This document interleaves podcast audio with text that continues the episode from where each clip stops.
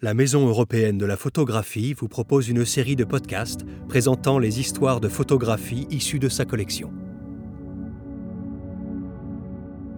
Seydou Keïta est né à Bamako, au Mali, en dix-neuf cent vingt-trois.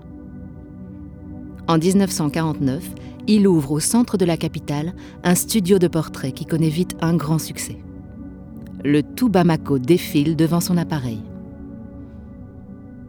Parés pour une grande occasion ou pour la sortie du samedi soir, ces modèles sont principalement des gens aisés, fonctionnaires, politiques ou commerçants.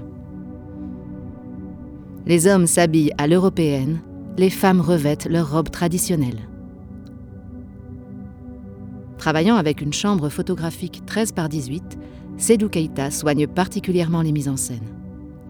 À l'époque, les magazines étrangers ne sont pas diffusés à Bamako. Détaché de toute influence, Seydou Keïta invente intuitivement un nouvel art du portrait en studio. Travaillant aussi bien à la lumière du jour qu'à la lumière artificielle, il tend en toile de fond des étoffes imprimées. Les dessins graphiques de celles-ci jouent avec les motifs des robes des modèles. Autant de détails qui lui permettront plus tard de dater ses images.